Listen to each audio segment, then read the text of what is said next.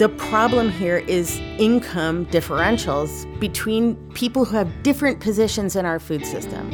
And these aesthetically beautiful alternatives are alternatives for white middle class people or upper class people, but they are not viable alternatives for working class people of color or immigrants. This week on the show, we talk with the director of IU's Center for Refugee Studies, Elizabeth Dunn about her research with Rohingya and Somali workers in Greeley, Colorado. She talks about the role of forced migrant labor in maintaining our food system and shares important insights about our impulse to hide certain realities about where our food comes from and what's at stake when we continue to look away. Stay with us.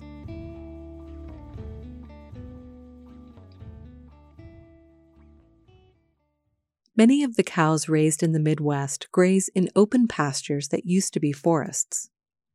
Clear cutting trees to make it easier to raise cattle eliminated much of the landscape known as Midwest savanna.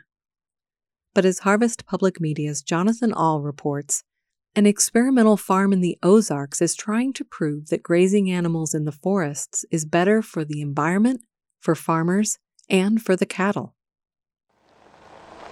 Ashley Conway Anderson is driving a four wheeler down a dirt road on the University of Missouri's Wurdack Farm. On the left side of the road is a thick forest. On the right side is a big open pasture where cows are huddled under the few trees along a creek bed. The professor of agroforestry says neither side is what should be there. Conway Anderson says before Europeans arrived, all of this was a forest, but much less dense than what's on one side of the road that habitat was created intentionally by a lot of um, the indigenous communities that lived here, intentionally managed with fire. And then once fire opened things up, what came next was grass, and then what followed the grass was large grazing herbivores. Those herbivores were bison and elk, but Conway Anderson says they could be cows today. She's leading a multi year study at this farm to first thin out the forest areas, get native grasses growing, and then bring in cows to graze. It's called silvopasture, and it's a very old way of raising animals. Conway Anderson says her research is getting more attention because healthy forests can be a critical part of combating climate change. Trees are good at keeping carbon out of the atmosphere, and they're also resilient in the face of extreme weather caused by climate change. When we do have floods, when we do have droughts and fires, it will it won't be wholesale destruction. It will be able to recover much more quickly and maintain functionality for longer when it experiences those inevitable challenges. Conway Anderson says she wants to get the data and create an example to help farmers move their cattle from open fields into forests. She says it should be a short trip because so many want to and some already are. Everybody at Fight thinks I'm a silvopasture expert, but I'm really not uh, I'm just a guy that's planted trees. Bruce Carney raises cattle on his family farm north of Des Moines. More than 10 years ago, he decided to convert 200 acres from corn and soybean fields to land for cattle to graze. What I learned after seeding a crop farm downtown was that I needed trees. I needed windbreaks. I needed shade. I needed a, a living barn. Okay.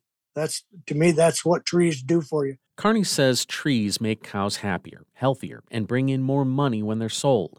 While Carney is considered a success story of silvopasture development, he says he'd like to do more, and the kind of research going on at the University of Missouri could help. And advocates for having more trees on farms agree. Katie Adams is with the Wisconsin based Savanna Institute. She says another benefit from the movement is that it can make small farms more viable by increasing the amount of money they bring in by its very nature is it's intentional and intensive. So it allows for us to do more on one piece of land. Adam says silvopasture can combine raising cattle, growing food like apples or walnuts, and a timber business all into one small piece of land. There are a lot of challenges to making a go of having cattle graze in forests, including the time it takes for trees to grow, the inefficiency of raising cattle that graze as opposed to a factory farm, and the time and effort to manage a forest properly. But Conway Anderson says it's worth it, and she's optimistic that she can prove it. I want to get more people thinking about this as a viable possibility because even if everybody does this on 40 acres that they have, that's a huge amount of landscape that can add to this mosaic and help rebuild out the tapestry of savanna landscape that once was here. Conway Anderson is also banking on the increased need for such measures as climate change puts pressure on agriculture to come up with solutions in the coming years. I'm Jonathan Ahl, Harvest Public Media. Harvest Public Media covers food and farming across the Midwest and Great Plains. Find more from this reporting collective at harvestpublicmedia.org.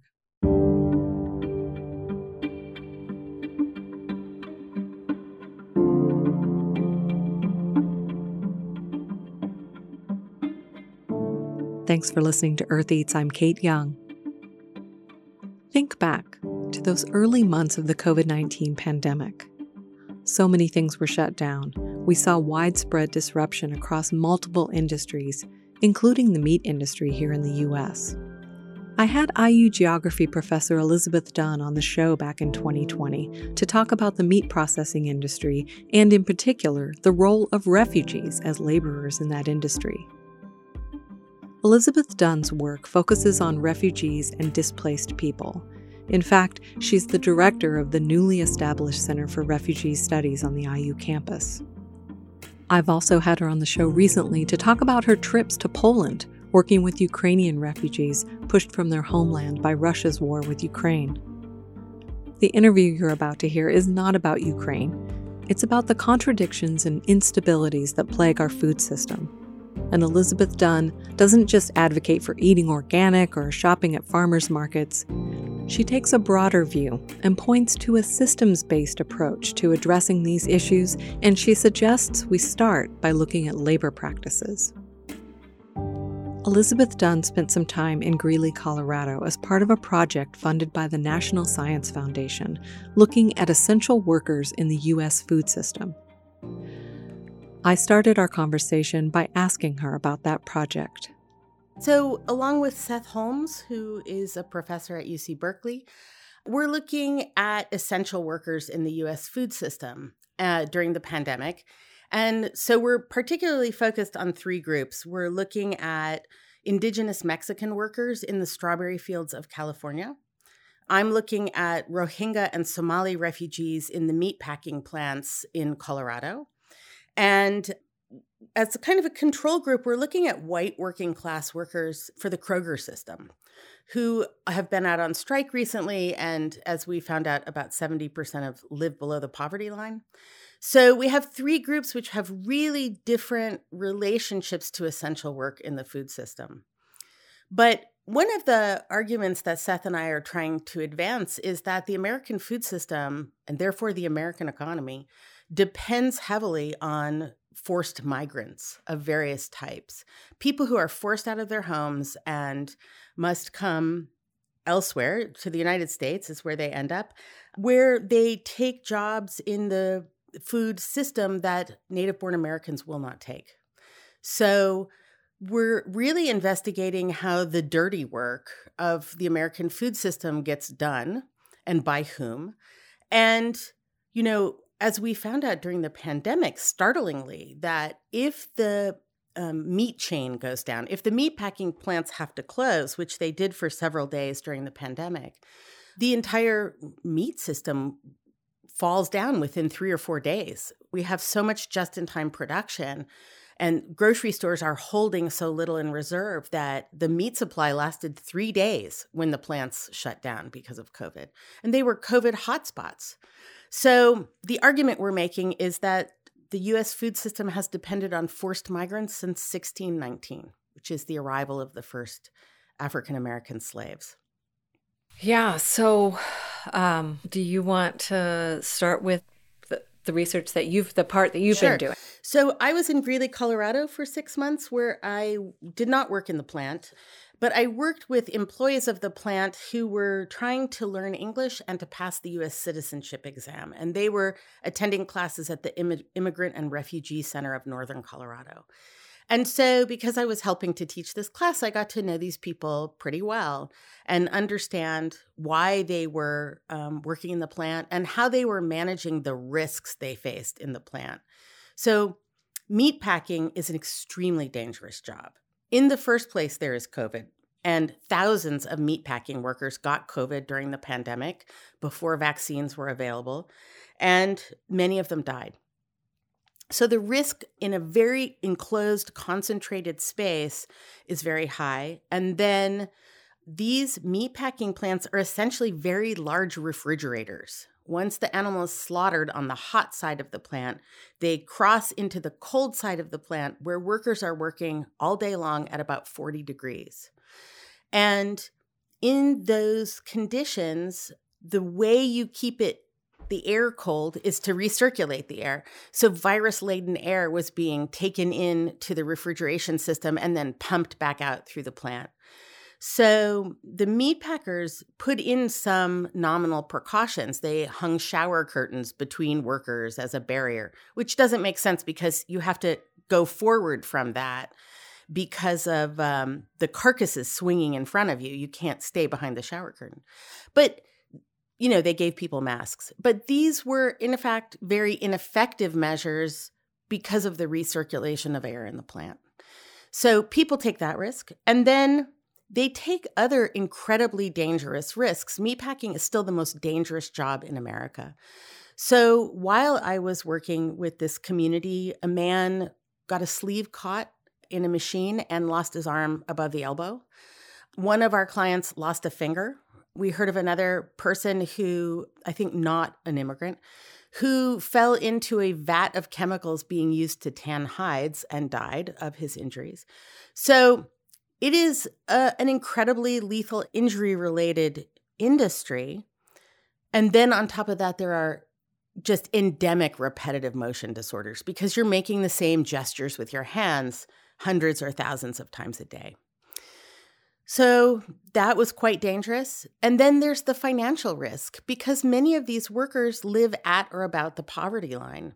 So the plant actually pays really good wages. They were starting, when I was there, they were starting people at $23 an hour. And after six months, you could go to $31 an hour, which is not an unreasonable wage. But the cost of living on the Front Range is so high. And one worker is supporting so many people, including relatives, for example, who are stuck at Cox's Bazar in the refugee camps in Bangladesh, that that money didn't go very far. So many times people had to go to work even though they knew they could get COVID, even though they knew they could lose an arm, because they were financially coerced into doing so. So, so I think people did a lot to try and manage their risk. One of the ways they did that was by rotating among different jobs and different employers. So, mm-hmm. even though the meatpacking plant paid the highest wages, people very often said they just couldn't continue working there. The plant itself told me that they have 85% turnover annually, but it looks like it's probably worse than that. Like close, I, the other figure I heard was 80% every 90 days because it is such hard work. So, what happens is people work there for as long as they can take it. And then they go to another employer. Many of the Rohingya went to Otterbox, which is a company that makes cell phone cases. Mm. So they work at Otterbox for a lower wage, but it's easier work and not cold. And they work there for 89 days. But Otterbox fires people on the 89th day because at the 90th day they have to provide benefits. Otterbox has not yet responded to our request for comment on this policy. So once people get fired at Otterbox, they go on to a food manufacturer, very often a place called Fresca Foods, where they're packing for the natural and organic industry. Hmm. And they will work there for a few months until they run out of money and then they have to go back to meatpacking. And what are the wages like at the They are as far as I know about 15 to 17 dollars an hour, which sounds really good for Bloomington, Indiana, but the Front Range of Colorado has one of the fastest growing real estate markets in the country. And the cost of housing there is just astronomical. Housing is in radically short supply, like everywhere. And most people who arrived as refugees are really tied to various forms of subsidized housing. So, for example, there's a there's an apartment building that is all subsidized housing and it's affordable, but it's in Aurora, Colorado, which is an hour and 10 minutes from Greeley. So that means you need a car people carpool together, but you know, you're showing up for a 3 p.m. shift. You may get off at 3 a.m. You may have to work mandatory overtime until 5 a.m. And then exhausted, you have to crawl into that car and drive an hour and 10 minutes back. And that's unpaid time. Okay, so one of the things that I want to understand is are you specifically talking with or focusing on Rohingya refugees? In- yes, most of the people I worked with were Rohingya. Some were Somali, but mostly they are Rohingya. And so, how are these folks ending up in Greeley? Like, what what's drawing them there? Yeah. How do they end up getting there? Yeah. So they come one of two ways, which is really interesting. Many of them were resettled there by Lutheran Family Services and as part of the U.S. federal resettlement program. And it's really interesting that when you look at where resettlement agencies like Lutheran Family Services have located, their satellite offices are in places that ordinarily you wouldn't think you'd want to place refugees. Greeley, Colorado, Fort Morgan, Colorado, which is way out on the eastern plains. There is nothing in Fort Morgan except a pork packing plant. So they get settled there by Lutheran Family Services precisely because there is work in the meatpacking industry. I think that this is a really compromised position for the resettlement agencies because they are then de facto acting as labor contractors. That's what it seems like. That's why I was asking is like is this a is there some kind of connection? Like what like is it just oh, we happen to have a meatpacking plant here. no, no, no. They're, they're, the agencies open up offices there precisely because meatpacking is a job that you can do without having to speak English. Okay. And it's also a job that the companies are finding hard to fill because Americans don't want to do them. Exactly. So you can always get somebody hired at the meatpacking plant, and the wages are comparatively high as in comparison to the other kinds of work they could do, like cleaning hotel rooms.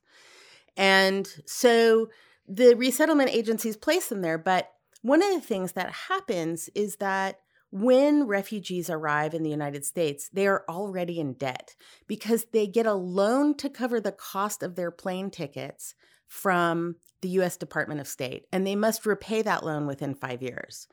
So they arrive indebted. They are tied to these jobs because they have to pay back this enormous debt, which for a family of six could be twelve, fourteen thousand dollars and they are then kind of coerced into working these jobs and bearing this risk and that is risk that Americans won't take on.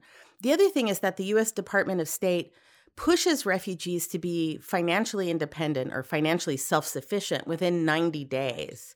And this means that people go into jobs where they don't have to speak English, but then they're working so hard and so many hours that they don't have time to learn English, which in turn means they can't get a better job. So they are locked into the job also by their English skills, which don't improve.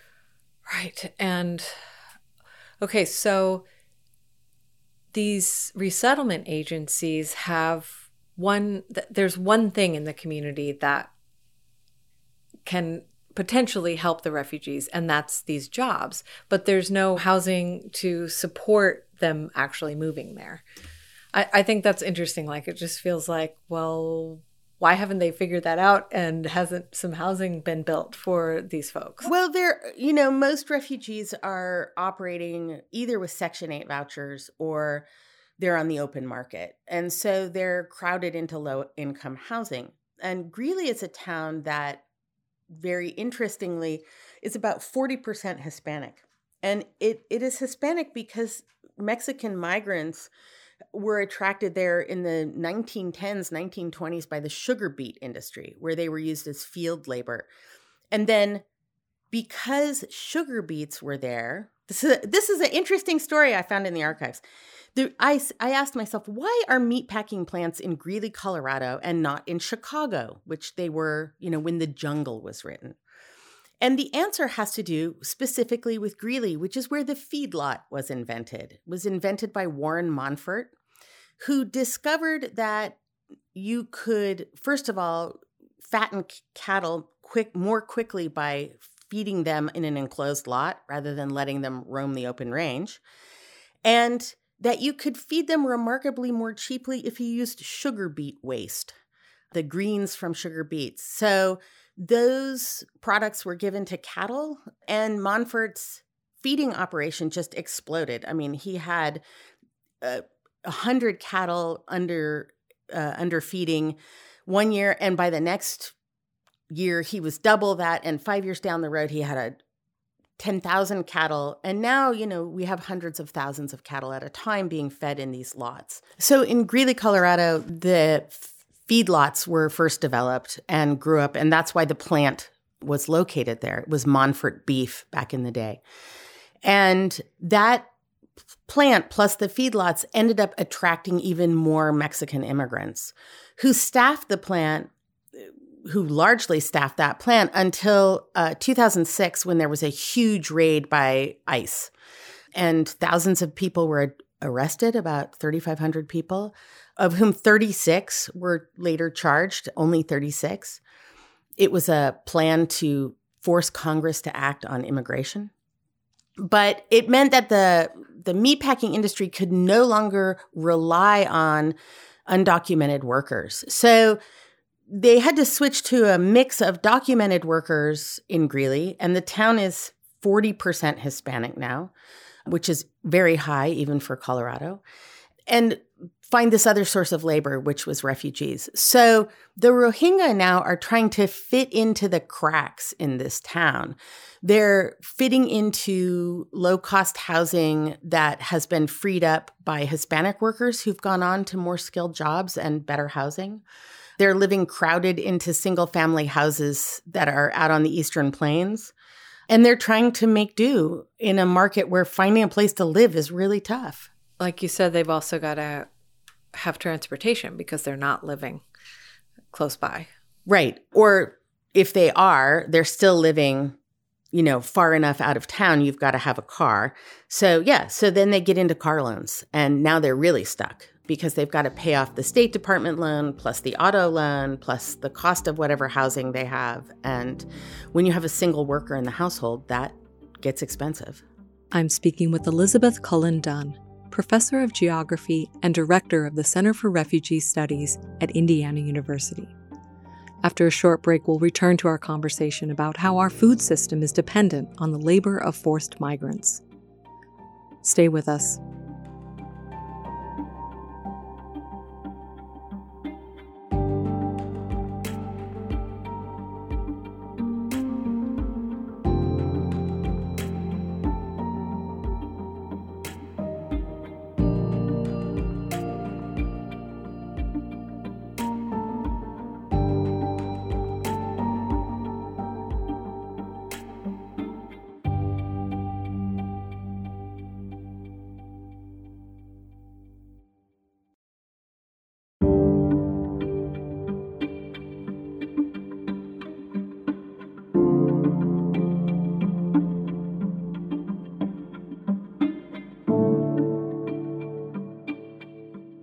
Kate Young here. This is Earth Eats. We're back with Elizabeth Dunn.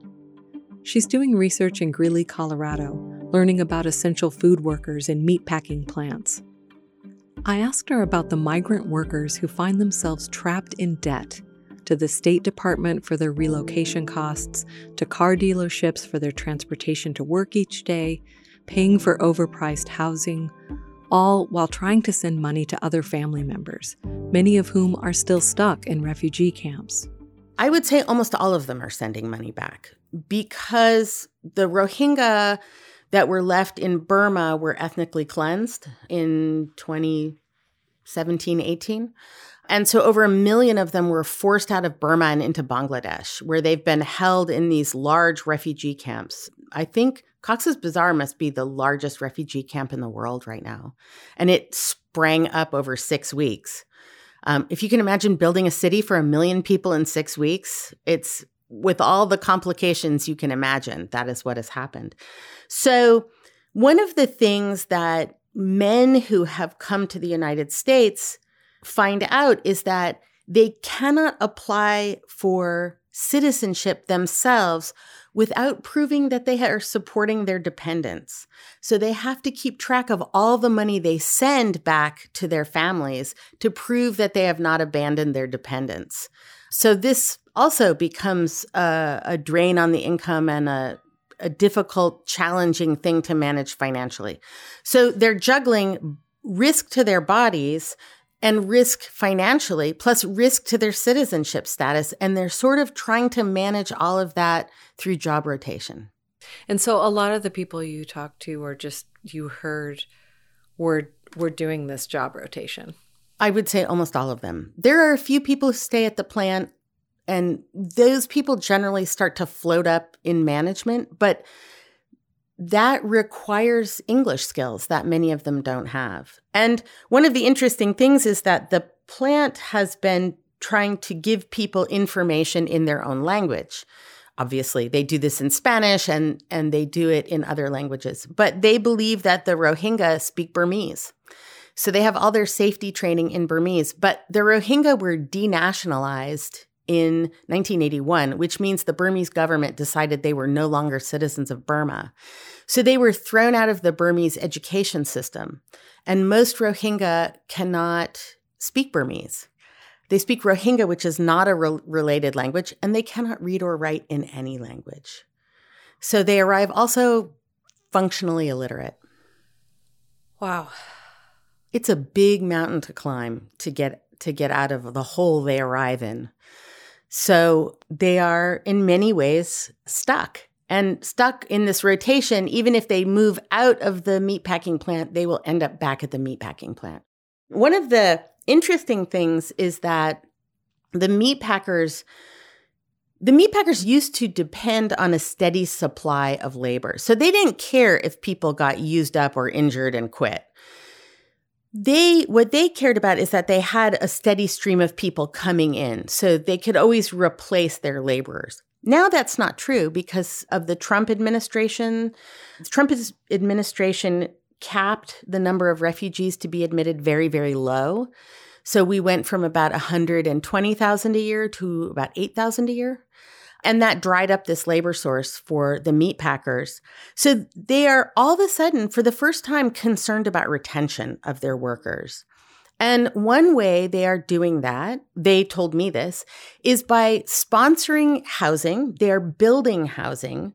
And they are also working on getting their employees mortgages, which in some ways is really good given the rapidly escalating cost of housing in Colorado. It, it at least allows these people to have some kind of an investment.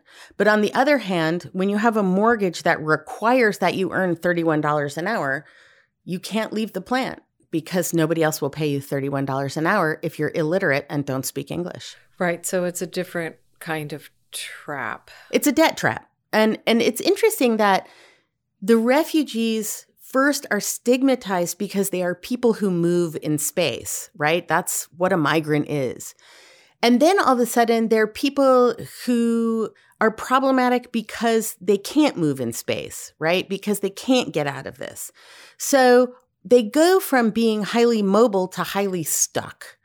And the, the meatpacking plants want them to be stuck in space because that is what keeps the labor source available. This this is uh, this is our food system. this this is our food system, and and one of the things I think that most critics of the food system do not appreciate is how unbelievably dependent we are on the lab on the labor of forced migrants. Um, they're not people who are necessarily here by choice because they're trying to build a better future for themselves. Although this is the story that gets told, particularly about migrants from Latin America. They are people who are here because they cannot return home. My colleague Seth Holmes, working with ethnically Triqui people who are from Oaxaca state in Mexico, has found out that number one, they can't return because they cannot survive there. The economy for them is so bad that they cannot make a living in Oaxaca. But also, very often, they are forced out by the Mexican military or by the drug cartels um, and and that kind of related non-state violence. So they can't return, um, or they can't easily return, and they can't stay. So they do what they can do, which is to work in the strawberry fields. But all of us depend on these people. Without them, the strawberries don't get picked, the avocados rot in the fields, and there is no meat within three or four days. That to me is a real ethical quandary. Like, are we really providing these people access to the American dream?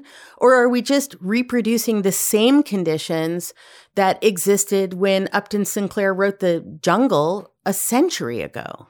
Right. And and when you talk about the the debt trap, like it it feels really similar to sharecropping and these are the kinds of things that we think are in the past for our nation and it's part of what what we're depending on for our food system. It I mean first of all I will say that this is perfectly legal. But what is legal and what is just are very often extremely different. What this is de facto is a form of indentured servitude. Right. indentured servitude is where people are forced to work to pay off a debt usually a debt for their transportation. And we outlawed indentured servitude many years ago but it is still de facto happening. And what's interesting is that the whole system of indentured servitude is being set up by the US Department of State. This is not happening somehow out of sight of the US government. It's sponsored by the US government. And also helped along by these charitable organizations, which may have a goal of helping the people who are coming, but are, are actually participating in this unjust system. Yeah, I think that's true. And I'm on the board of a resettlement agency here in Indiana, and I certainly understand the constraints that the resettlement agencies are under. When you sign a contract with the U.S. Department of State to provide resettlement services, you agree that you will help people become financially self sufficient in 90 days even though you know very well that this gets them into the cycle of, of low wage work for people who can't speak English. In Germany, they do it differently. Refugees in Germany, particularly Syrians, can get a year, two years, or even longer to retrain, to learn German, to take civics classes, and so on. Hmm. They're actually required to do this. But it that longer period of adjustment gives them time to enter the labor market as skilled workers rather than as low wage workers. And we don't offer that same opportunity here in the United States. So refugees who do get that have to scramble for it by circumventing the resettlement process. They're not being handed that by the resettlement process.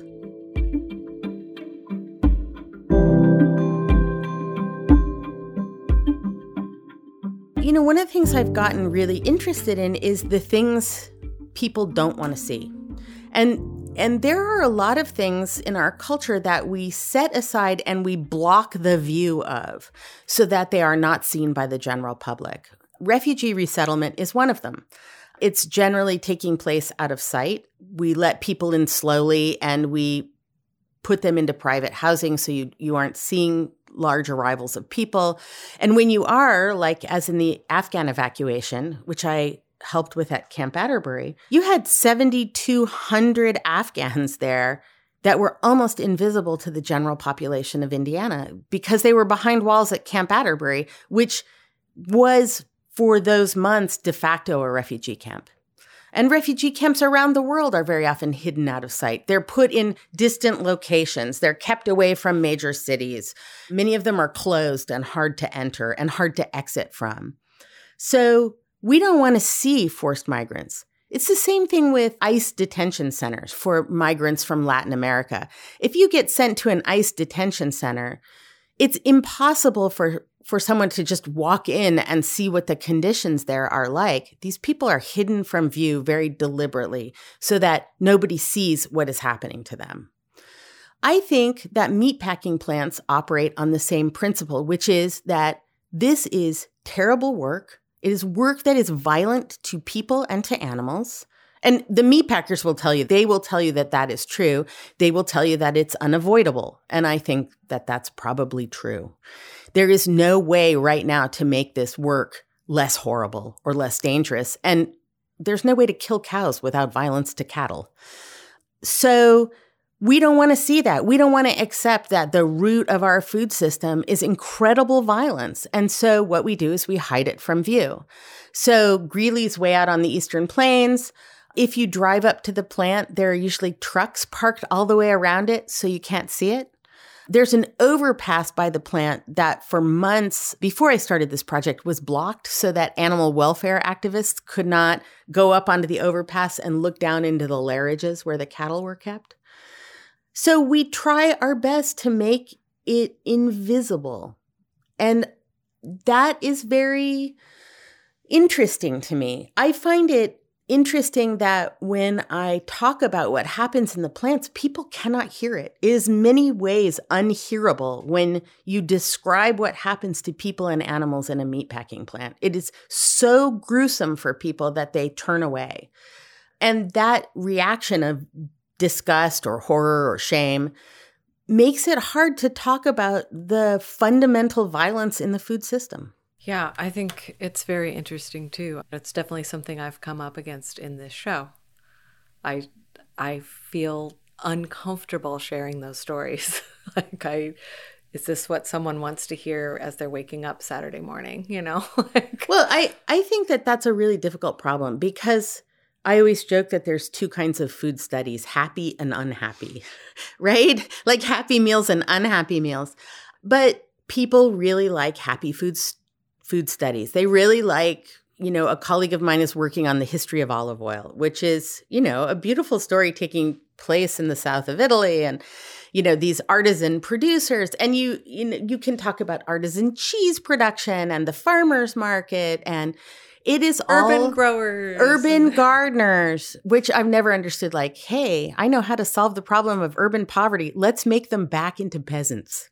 Um, you know, I've never, I've never quite understood that. But yeah, we tell these stories, which we see as as stories of ideological virtue and purity. And then there's unhappy food studies where we confront the fact that our food system is highly industrialized, that specialty production will never replace the industrialized food system in this country. That is not going to happen. You cannot scale up organic small scale farming without fundamentally changing the American economy, which is not going to happen. Well, and then it's no longer small scale organic farming. Right. right. Then it becomes large scale organic farming because with everything that's problematic about right. that. It, with everything that's problematic about that. There, our economy contains in it a fundamental drive to achieve an economy of scale. And that is nowhere more true than in the food system. The bigger you are, the cheaper it is to make things. And that's how you make money in this business. So I think it's really hard when you confront the fact that no matter how many aesthetically beautiful alternatives you have in the food system, the bedrock of it is ugly and violent. I so appreciate you saying that because it's something that I have thought about a lot and just haven't really been able to articulate. That's just when people talk about solutions to our food system being like just buy organic produce from local farmers and and that's the way. It's not the way. It's not affordable to the majority of people. It's not accessible. It's in other ways not just financially. And and it's it's just producing niche markets for the people who can afford it. It's not changing the food system. And so it's i think it's important to talk about it in that way. Yeah, it is really important to talk about the fundamental problems of social class that exist in the US food system. And class is not a word that Americans like to hear about either. But or understand. Right. But if you look at let's I mean just for a second, let's look at white working class people who work for Kroger. Here in in Bloomington they're making about 11 bucks an hour, I think. I think it goes up to 13 if you're doing night shift work. At 11 bucks an hour, Kroger workers cannot afford to buy arugula at the farmer's market. They can't even afford to buy organic produce at Kroger because their discount only applies to Kroger branded goods. And these fruits and vegetables are very expensive and they're not Kroger branded. So to say that you can pay somebody 11 bucks an hour and expect them to eat small scale organic produce it fundamentally negates the fact that the problem here is income differentials between people who have different positions in our food system. And these aesthetically beautiful alternatives are alternatives for white middle class people or upper class people, but they are not viable alternatives for working class people of color or immigrants. And you know, it it always I I always feel like I'm coming up against this dilemma about focusing on food being accessible. So say fresh produce being accessible to low income people and then paying the true cost of food which is sort of what what you know the local organic farmer is going to argue is like well this is the true cost of food. We're not overcharging for this food. This is what it costs to produce at this scale. And that's true. It does cost more to raise meat humanely on pasture and without government subsidy. Without government subsidies and with small flocks and small scale processing that all does cost and you know not feeding this gmo grain or whatever you know like that all does cost more. But it's also not accessible to to the folks who you might argue really need the healthier food. Yeah, I think that that's true. And and one of the things we really haven't contended with is whether the people who make food get to eat that food. You know, it's one of the interesting things about the Rohingya I was working with in the meatpacking plant is that they actually cannot eat the food they make because it's not halal. So they on they pool their money. They have another Rohingya guy who works on a farm raise cows, and then they'll go out on a weekend and slaughter a cow and share it because they'll do it in a halal way. But they also very often can't afford regular groceries in large quantities. It's just their budgets aren't that large. And so, yeah, they eat a lot of industrially processed cheap food because that's what they can afford. Well, and just imagine that contradiction of what you're doing every day is against what your religious food practices are. Like it is that you just if you can imagine Muslims in a pork processing plant, you can imagine how challenging that is for them ethically. But you know, one of the things that I think is true about the way many white middle class people look at agriculture is they look first at its impact on their own bodies and then they look at its impact on their own morals. And then they start to look at what happens to the animals.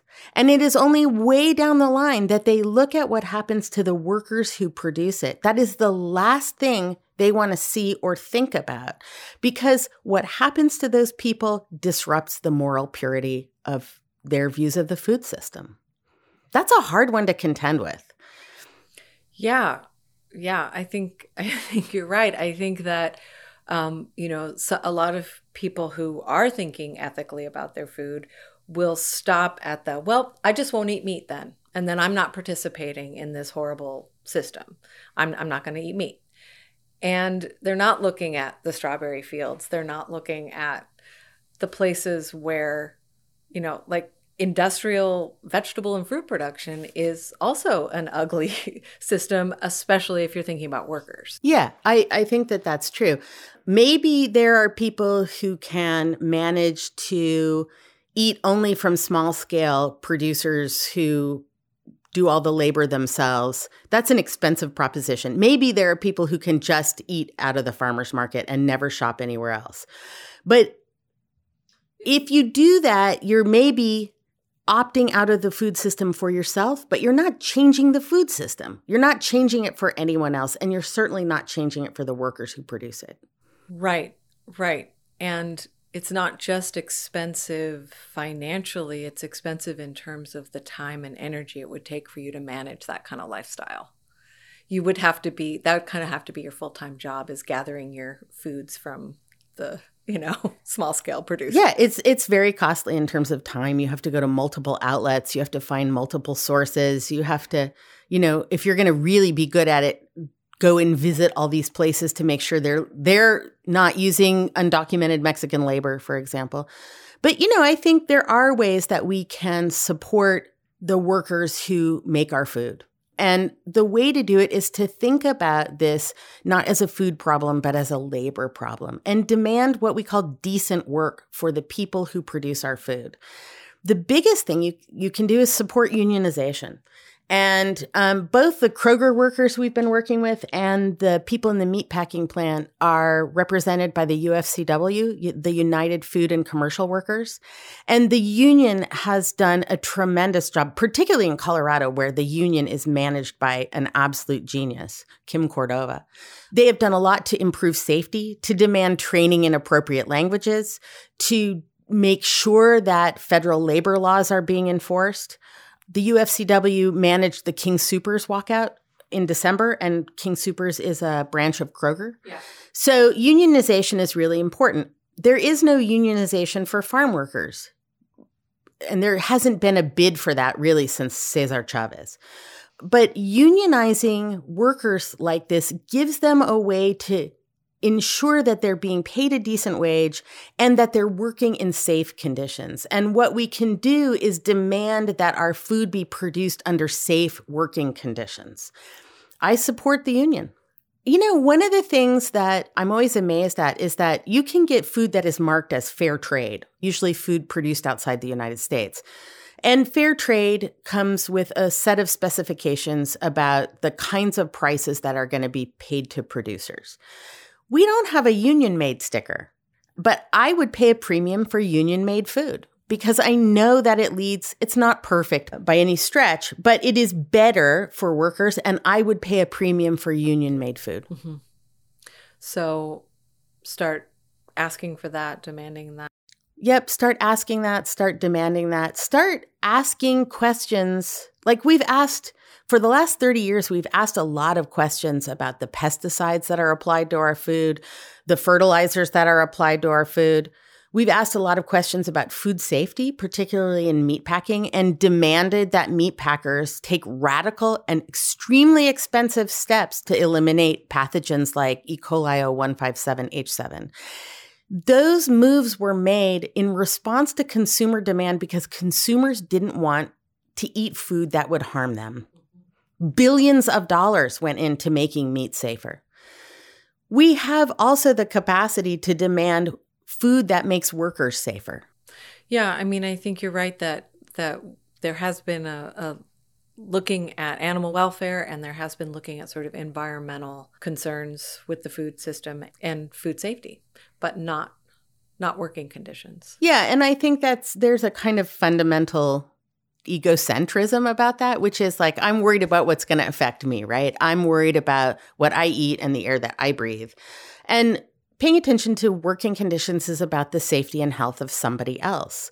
But we are connected to these people. And we know now if we don't pay attention to their safety and health, COVID, injuries, financial risk, if we don't pay attention to that, then the food system collapses.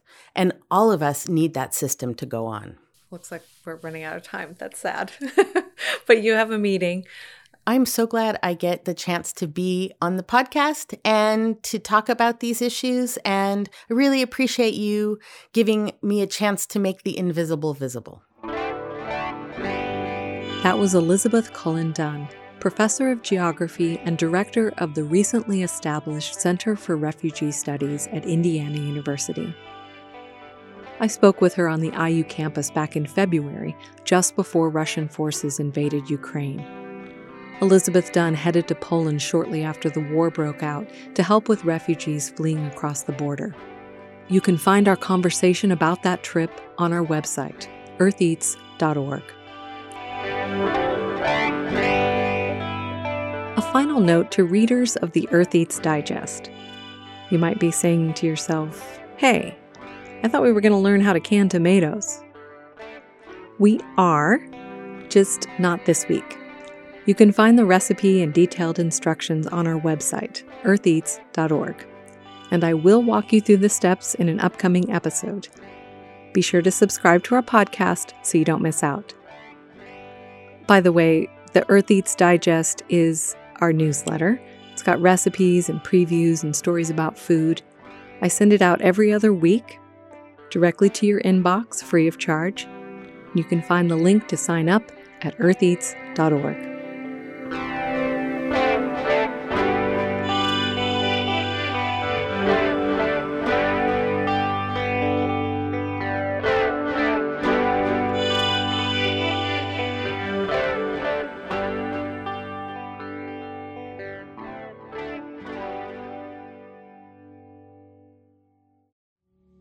That's it for our show this week. Thanks for listening. We'll see you next time. Earth Eats is produced and edited by Kayte Young with help from Aelbon Binder, Alex Chambers, Mark Chilla, Abraham Hill, Daniela Richardson, Peyton Whaley, Harvest Public Media, and me, Renee Reed.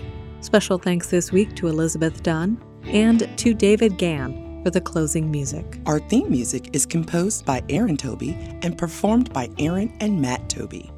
Additional music on the show comes to us from the artists at Universal Production Music. Our executive producer is John Bailey.